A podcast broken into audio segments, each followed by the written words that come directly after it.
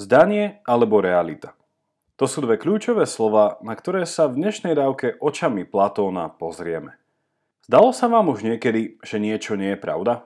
Boli ste niekedy presvedčení, že tak ako veci vidíte vy, že práve to odzrkadľuje skutočnosť a realitu?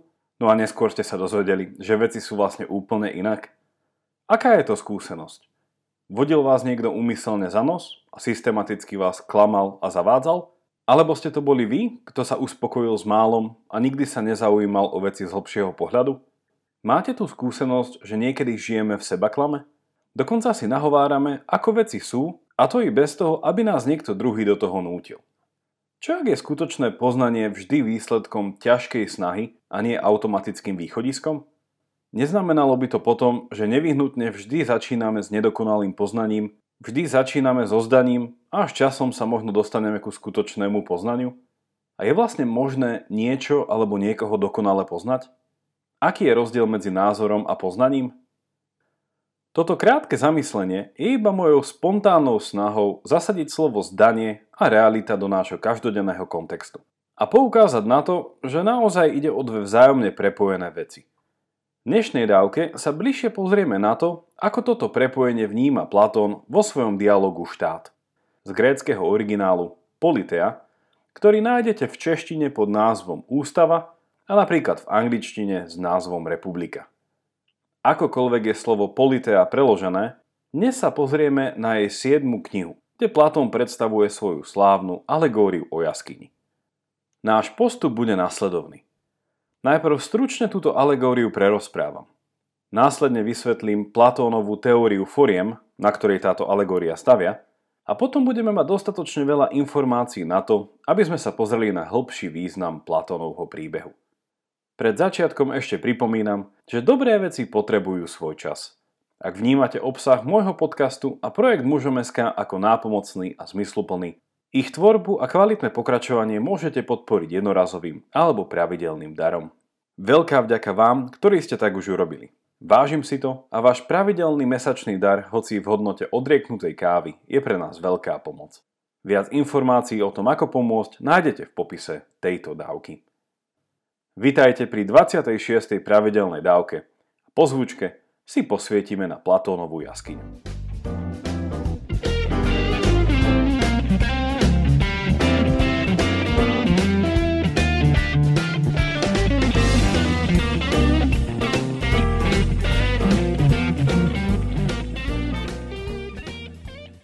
Zalistujme spoločne v pamäti a spomente si na 21. pravidelnú dávku, ktorej som hovoril o Matrixe a Descartovi. Zaznela v nej okrem iného aj veta, že Matrix je plný filozofických otázok a že sa k niektorým z nich v budúcnosti dostaneme. A práve dnes sa táto budúcnosť prítomnila. Mnoho filozoficky naladených kritikov si všimlo, že Neovo vyslobodenie z Matrixu a jeho následné spoznanie skutočného sveta je vo veľkej miere analogické s Platónovou alegóriou o jaskyni. Pozrime sa teda teraz na to, čo táto alegória hovorí a následne sami zhodnotte, nakoľko sa režiséri filmu nechali Platónom inšpirovať. Platón nás vo svojej 7. knihe Dialogu štát pozýva predstaviť si jaskyňu a osobne vám odporúčam predstaviť si ju ako javisko. V jaskyni sa nachádzajú zviazaní väzni, ktorí sú otočení hlavou k stene, na opačnej strane miestnosti horí oheň a medzi týmito väzňami a ohňom je niekoľko ľudí, ktorí majú v rukách drevené bábky. Na takto rozloženom javisku sa odohráva nasledovná scéna. Väzni vidia pred sebou na stene jaskyne tiene, ktoré vrhajú bábky. Sú ale zviazaní tak, že sa nemôžu otočiť a teda nevedia, že to, čo pred sebou vidia, je iba tieň. Myslia si, že tiene sú skutočné veci, ktoré cez svoje zmysly rozpoznali. Jedného dňa je jeden väzeň oslobodený a prvé, čo si všimne sú drevené bábky a následne oheň, vďaka ktorému vrhali na stenu tiene. Dej sa tu ale nekončí a tento človek je vyvedený von z jaskyne. Čo sa stane? Keďže nikdy nevidel jasný deň a jeho oči nie sú na priame svetlo zvyknuté, pri pohľade na bežné predmety ako stromy či zvieratá je oslepený a jediné, na čo má jeho zrak silu sa pozerať, sú tiene, ktoré tieto predmety vrhajú, alebo ich odrazí vo vode. Časom si ale zvyká a svoj pohľad neotáča iba k dovtedy nevideným predmetom ale nakoniec aj k samotnému zdroju, vďaka ktorému ich môže vidieť. A to k slnku. Keďže sa jedná o alegóriu, všetky prvky tohto príbehu sú odkazom na niečo iné, čo chcú vysvetliť. Právom sa teda môžeme spýtať, koho symbolizujú väzni. Čo je to za jaskyňa? Čo znázorňuje cesta nahor? Alebo čo je to vlastne to žiarivé slnko? Inými slovami, čo chcel Platón týmto príbehom povedať? Skôr ako sa dostaneme k tejto kľúčovej otázke, Zjednodušene a preto nedokonale musím predstaviť Platónovú teóriu foriem, ktorá je pre hĺbšie pochopenie tejto analógie nevyhnutná. Keď počujeme slovo forma, asi prvé slovo, s ktorým si ju dáme do súvisu, bude obsah.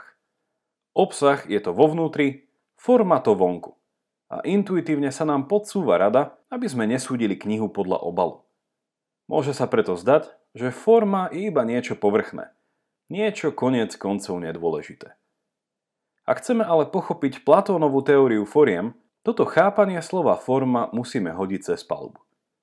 Pre Platóna sú to práve formy, ktoré určujú skutočnú povahu veci. Inými slovami, ak poznáme jej formu, skutočne potom vieme, čo daná vec je. Celé to na teraz vyzerá veľmi abstraktne a preto sa pozrime, ako vlastne Platón k svojej teórii prišiel. Začneme s jednoduchým pozorovaním. Svet a všetky veci v ňom, od fyzických predmetov až po vzťahy, sa našim zmyslom javia istým spôsobom, ktorý je často plný chýb. Ak si spomenieme na zamyslenie z úvodu, možno sa mi niekto zdal dôveryhodný, dokonca sa javil a správal ako môj priateľ, ale v príhodnú chvíľu ma neváhal zradiť. Dnes by som tak vedel povedať, že takýto človek mal od priateľa v skutočnosti na míle ďaleko. Svet je plný takýchto klamlivých zdaní, ktoré si na prvý pohľad a niekedy aj počas celého života nemusíme uvedomiť. A z toho vyplýva, že musí existovať svet, alebo zjednodušene povedané, musí existovať istý uhol pohľadu, keď svet vidíme pravdivo. Svet oslobodený od nejasností, dvojznačnosti, chýb a milných zdaní. Platón nazýva tento svet svetom foriem alebo ideí a tvrdí, že sú to práve tieto formy, ktoré tvoria skutočnú realitu. Tieto formy sú podľa neho väčšie, nemenné a paradigmatické a ako príklad môžeme uviesť dobro, krásu, rovnosť, podobnosť, jednotu, bytie, rovnakosť, rozdielnosť či zmenu a iné. Samozrejme, žiadna vec nie je vysvetliteľná iba vymenovaním niekoľkých príkladov. A pozrime sa teraz na to, čo tie formy vlastne sú a ako k ním Platón prišiel. Pokračujeme opäť s jednoduchým pozorovaním, ktoré poukáže na jedno veľmi dôležité rozlíšenie, s ktorým Platón pracuje. Ak si zo spomenutých foriem zoberiem krásu, na jednej strane existujú a máme skúsenosť s mnohými vecami, ktoré sa javia ako krásne. Napríklad krásna kytica kvetov, krásny vianočný darček, krásny západ slnka, krásny úsmev a tak ďalej.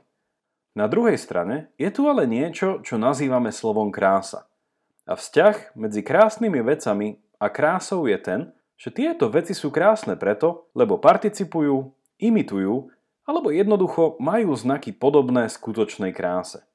Krásne veci sú tak krásne do tej miery, do akej odzrkadľujú formu krásy. Podobne môžeme rozmýšľať o formách ako dobro, vzhľadom na dobré veci, o forme spravodlivosti a skutkoch spravodlivosti, o forme veľkosti a veľkých veciach či o forme rovnakosti a veciach, ktoré sú rovnaké. V tomto bode začíname, verím, lepšie chápať, o čom Platón rozmýšľa, keď hovorí o formách. Poviem to ešte raz a inými slovami. Na jednej strane je forma akoby vyabstrahovaná podstata z mnohých podobných vecí. Na druhej strane je forma tá podstata, ktorú jednotlivé veci napodobňujú alebo sa na nej zúčastňujú a chcú byť definované istým spôsobom. Napríklad, forma krásy je vyabstrahovaná rozdielna, ale súčasne podobná krása rôznych krásnych vecí. A súčasne je forma krásy to, čo robí všetky krásne veci krásnymi, pretože ju napodobňujú. Podľa Platóna existuje okrem nášho sveta aj iný, reálnejší a dokonalý svet, ktorý nazýva svetom foriem alebo ideí. Ako som už naznačil, toto je pre ňo práve ten svet, ktorý je plne pravdivý bez akýchkoľvek zdaní a chýb v poznaní. Tiež treba povedať, že to, že o ňom Platón hovorí ako o inom svete, nemusí nevyhnutne znamenať, že hovorí o inej planéte v inej ďalekej galaxii. A ísť môže napríklad o úplne nemateriálny svet. Ako je to už teraz zrejme, formy sú v Platónovom ponímaní nemateriálne a netelesné. A ich poznanie preto nemôže prichádzať cez naše materiálne, telesné a fyzické zmysly. Zmyslové poznanie je podľa Platóna vždy nedokonalé a to práve preto, lebo je zotročené našou telesnosťou, ktorá ho obmedzuje a zavádza. Platón je dualista, teda verí, že svet je zložený z materiálnych a nemateriálnych entít a je to práve jeho koncept nemateriálnej duše, ktorá je podľa neho schopná skutočného poznania foriem. Začína sa tu pomaly otvárať mnoho nových otázok, ktoré síce priamo súvisia s teóriou furiem, ale zaniesli by nás ďaleko od našej témy a preto by som naše bádanie o Platónových formách uzavrel dvomi poznámkami. Poprvé, Platón verí, že ľudská duša, predtým ako sa narodí v tele do tohto sveta, existuje ešte pred narodením v už spomínanom svete furiem. V dokonalom svete ideí, kde má táto duša plnosť poznania. Bohužiaľ, potom ako si na seba, metaforicky povedané, narodením oblečie fyzické telo, na tento predchádzajúci život a poznanie zo sveta foriem zabúda. Skutočné poznanie, a teda poznanie foriem, tak podľa Platóna nie je o učení nových vecí, ale o rozpamätávaní sa na to, čo sme už kedysi vedeli a čoho sme boli súčasťou.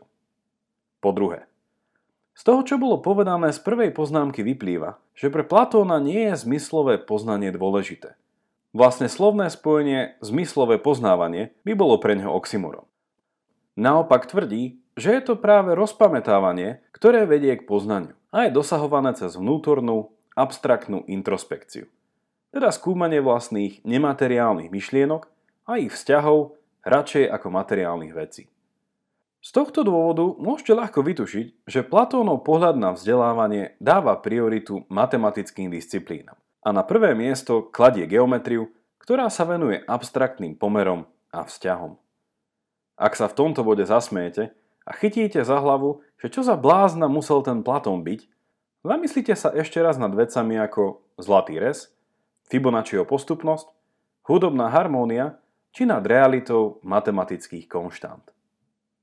V tomto bode zastavím naše rozmýšľanie o teórii foriem, ktoré leží v centre Platónovej filozofie a vrátime sa k nášmu pôvodnému bádaniu.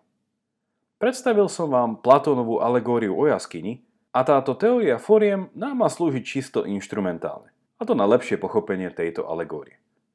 Poďme sa teraz cez prízmu tejto teórie vrátiť do jaskyne. Ak by bola alegória o jaskyni názvom knihy, vhodným podtitulom by mohla byť nasledujúca veta. Platónová metóda vzdelávania pre múdrych politikov. Táto alegória tak nie je ničím iným ako ilustráciou istého vzdelávacieho procesu, ktorým by mal prejsť človek, ktorý je ideálom štátnika. A keďže na jednej strane dobre politicky vládnuť znamená vládnuť múdro a múdrosť je cieľom filozofie, a na druhej strane, keďže bol Platón zástanca nedemokratickej vlády jedného, múdreho a osvieteného politika, môžeme tak jeho slovami povedať, že alegória o jaskyni je vzdelávacou metódou pre filozofa kráľa. O čom táto metóda hovorí vzhľadom na predstavenú teóriu foriem? I keď verím, že by ste si vedeli veci pospejať už sami, poďme na to predsa len spoločne. Ľudia uväznení a spútaní v jaskyni sme my.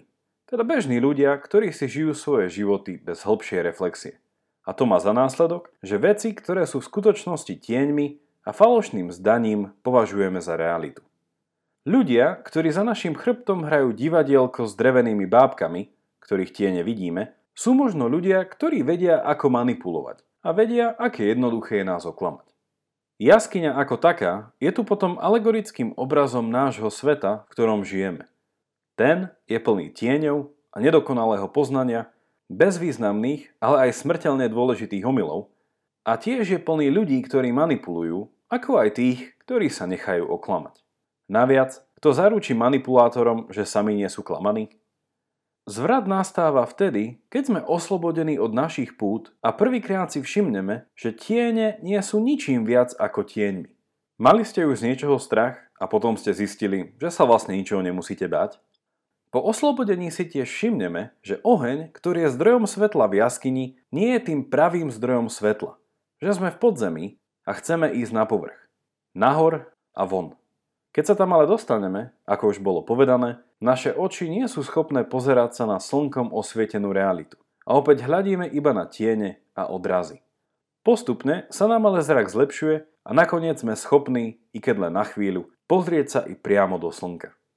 Ak bola jaskyňa obrazom nášho sveta, svet mimo jaskyne je práve tým opísaným svetom foriem. Je to svet, kde neexistuje zdanlivé poznanie a klamstvo. Je to svet, kde sú veci jasné vo svojej podstate. A ako bolo analogicky povedané, že cesta do tohto sveta je síce cestou nahor a von, vzhľadom na Platónovú teóriu foriem, a teda pravého poznania, Vieme, že v skutočnosti ide o cestu do seba, cestu dovnútra a následne von k univerzálnym formám. Kladiete si teraz možno otázku, čo je v tejto analógii slnko. Síce som to priamo nespomenul, možno ste sa ale pri teórii foriem zamysleli nad tým, akom vzťahu sú vlastne formy medzi sebou. Platón ich chápe hierarchicky a najvyššia forma je pre ňoho forma dobra, ktorú v alegórii symbolizuje práve slnkom. Prečo je forma dobra najvyššia? Pretože cieľom života je viesť dobrý život. A dobrý život spočíva v konaní dobrých vecí. Ak chceme ale spoznať, čo sú to tie dobré veci, ktorých konanie spraví dobrým aj náš život, potrebujeme rozmýšľať o tom a rozpamätávať sa na to, čo je to forma dobra. Ak je teda alegória o jaskyni Platonovým pohľadom na vzdelávací proces filozofa s politickými ambíciami, pozrime sa na túto vzdelávaciu metódu ešte raz cez oči takéhoto človeka. Spútaný človek v jaskyni je oslobodený. Vychádza von a zvyká si na denné svetlo. Metaforicky je tu tak znázornený jeho proces vzdelávania, ktorý prechádza od zmyslového poznávania a skúsenosti k vnútornej reflexii nad formami a táto vnútorná reflexia je zakončená tým, že sa v myšlienkach tento človek dostáva k forme dobra. Toto je pre Platóna metóda filozofického vzdelávania. A pre jednoduchosť veci prezradím, že z Platónovho pohľadu má dobro formu politického spolužitia. A preto sa opäť dostávame k postave filozofa ako kráľa. Po dostatočne dlhom čase strávenom v myšlienkach vo svete foriem by sa tento už filozof mal vrátiť opäť do jaskyne, teda do nášho sveta, kde by sa mal snažiť oslobodiť čím viac ľudí. V tomto bode by sme sa mali ale spýtať, čo je cieľom filozofa. Je jeho cieľom, aby sa všetci ľudia dostali von z jaskyne? Alebo alegoricky povedané, má sa každý človek stať filozofom tým, že vyjde z jaskyne? Platón je v tejto veci skeptický a uvedomuje si, že toto nie je možné pre všetkých a byť filozofom je skôr výnimkou ako pravidlom. Faktom je to, že ľudia majú tendenciu či už zalúbiť sa do sveta tieňov, alebo nie sú schopní prijať zodpovednosť za zmenu, ktorú by nový pravdivejší pohľad na ich život vyžadoval. Platónovým zámerom je tak ukázať, že politická spoločnosť z gréckého politea, čo je názov celého tohto dialógu, nikdy nebude plná múdrych, osvietených ľudí a preto by mala byť aspoň takýmto človekom riadená. Človekom, ktorý opustil jaskyňu tohto sveta, získal hlbšie poznanie o skutočných súvislostiach, smerovaní a problémoch a toto poznanie bude vedieť komunikovať politickým spôsobom. Čo u Platóna neskôr znamená nevyhnutnú tvorbu dobrých zákonov. Filozof je tak človek, ktorého cesta viedla od prvotnej nevedomosti k poznaniu foriem. Je to človek, ktorého duša sa otočí otieňov a fyzických predmetov k pravdivému poznávaniu a kontemplácii nemateriálnej povahy veci. Krok od filozofa ku kráľovi ale nie je samozrejmy. Prečo by mal filozof dobrovoľne opustiť svet dokonalých ideí a vrátiť sa do temnej politickej jaskyne, plnej manipulácie, polopravd a neochoty hlbšie rozmýšľať nad vecami? Platón preto tvrdí, že filozof by mal byť k prevzatiu politickej zodpovednosti donútený. Na záver ešte jedna poznámka. Platónová alegória o jaskyni sa právom označuje za najznámejšiu filozofickú úvahu. A to preto, lebo do veľkej miery pravdivo, i keď obrazne, opisuje našu životnú skúsenosť. Naše životy sú plné jednotlivých skúseností s vecami, ktoré sa nám aj po čase môžu javiť ako nedokonalé napodobeniny niečoho iného. Skutočnejšieho a lepšieho, čo je ale súčasne akoby vzdialené a nedosiahnutelné. Hovoril som trochu o Platónovej forme dobra a krásy. A dnešnú dávku by som zakočiť s pohľadom na lásku, ktorá podľa mňa najlepšie sprítomňuje Platónovú antickú teóriu. Ak sa zamyslíte nad ľuďmi, ktorých máte radi, a súčasne nad tými, ktorí majú radi vás, rýchlo rozpoznáte, že tieto vzťahy nie sú rovné. Láska, ktorú prejavujem mojim rodičom, je iná ako tá, ktorú prejavujem k mojej manželke. Láska, ktorou sa majú radi spolužiaci v triede, je iná od tej, ktorou sa majú radi súrodenci. A podobne. Opäť sa dostávame k už popísanej Platónovej schéme. O všetkých týchto a ďalších vzťahoch môžeme povedať, že nejakým spôsobom a do istej miery odrážajú to, čo by sme mohli nazvať ako ideál lásky. Čím je naše napodobňovanie či pripodobňovanie sa takémuto ideálu bližšie, tým viac sme zvyknutí hovoriť o skutočnej láske. Ak súhlasíme s touto zdanlivo nevinnou úvahou, musíme sa vážne zamyslieť nad záverom, ku ktorému vedie. Pre Platóna to bola realita sveta foriem a ideí, a taktiež realita najvyššej formy, teda formy dobra. A v rámci zamyslenia o láske by tu mohlo ísť o nevyhnutnosť reality formy najvyššej lásky. Láska je ale vecou vzťahu a preto vec osobná. A z toho dôvodu aj forma najväčšej lásky musí byť stále osobným vzťahom. Vzťahom s osobou, schopnou najväčšej lásky. V tomto bode už asi začínate tušiť, prečo bol Platón do veľkej miery inšpiráciou pre raných kresťanských mysliteľov, ako napríklad pre svätého Augustína. Často sa zvykne povedať, že celá západná filozofická tradícia je iba súborom poznámok počiarov k Platónovi. Z tohto dôvodu by sa dalo o ňom ešte veľmi dlho hovoriť. A taktiež by bolo veľmi zaujímavé zamyslieť sa nad Platónom ako mostom medzi západnou a východnou civilizáciou, keďže u neho nájdeme mnoho kľúčových myšlienok, ktoré sú dodnes živé v indickej a čínskej kultúre.